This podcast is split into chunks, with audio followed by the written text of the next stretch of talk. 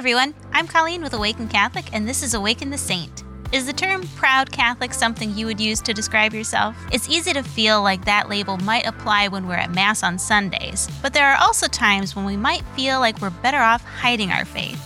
St. Margaret Clitherow was a woman who was proudly Catholic in a time when being Catholic meant putting herself in danger. Margaret Clitherow was born in 1556 as Margaret Middleton, but at age 15 she was married to her husband John and took the name Clitherow. She was brought up Protestant, but a few years after her marriage, she converted to Catholicism. While Margaret's husband was supportive of her decision, England was not. Laws that punished Catholic believers were growing more harsh during that time, and Margaret's conversion put her directly in the line of fire. In support of the oppressed Catholic faithful, Margaret harbored priests and allowed them to say Mass in her own home. Her house soon became a key hiding place for the fugitive priests of northern England. As you might expect from someone willing to take such serious risks for her faith, Margaret was known for being particularly zealous. She promoted Catholicism whenever she could, and her oldest son even ended up traveling to France to study for the priesthood.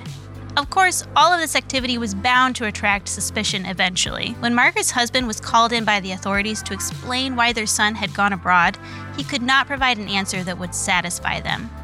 Following his interrogation, the Clitherow home was searched, and a frightened boy, intimidated by the investigators, revealed the place where vestments and chalices were hidden. For the crime of harboring priests, Margaret, along with one of her neighbors, was arrested.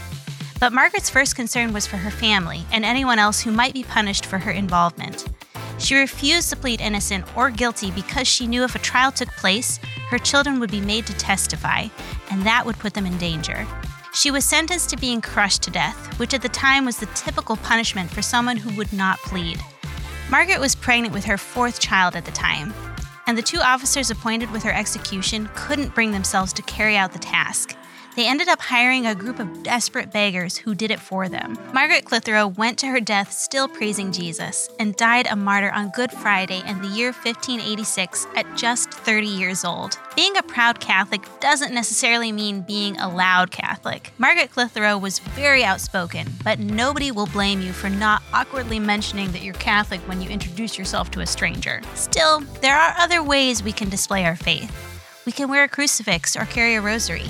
We can talk freely about going to Mass on holidays, or if we're feeling particularly ambitious, we can invite people to attend with us. We're lucky enough to live in a time when we won't be crushed under rocks just for practicing our faith. We might as well take advantage of it. St. Margaret Clitherow, pray for us. Thank you for tuning in to Awaken the Saint. Awaken the Saint is a three minute daily reflection that unpacks the lives of the saints with practical messages for everyday life.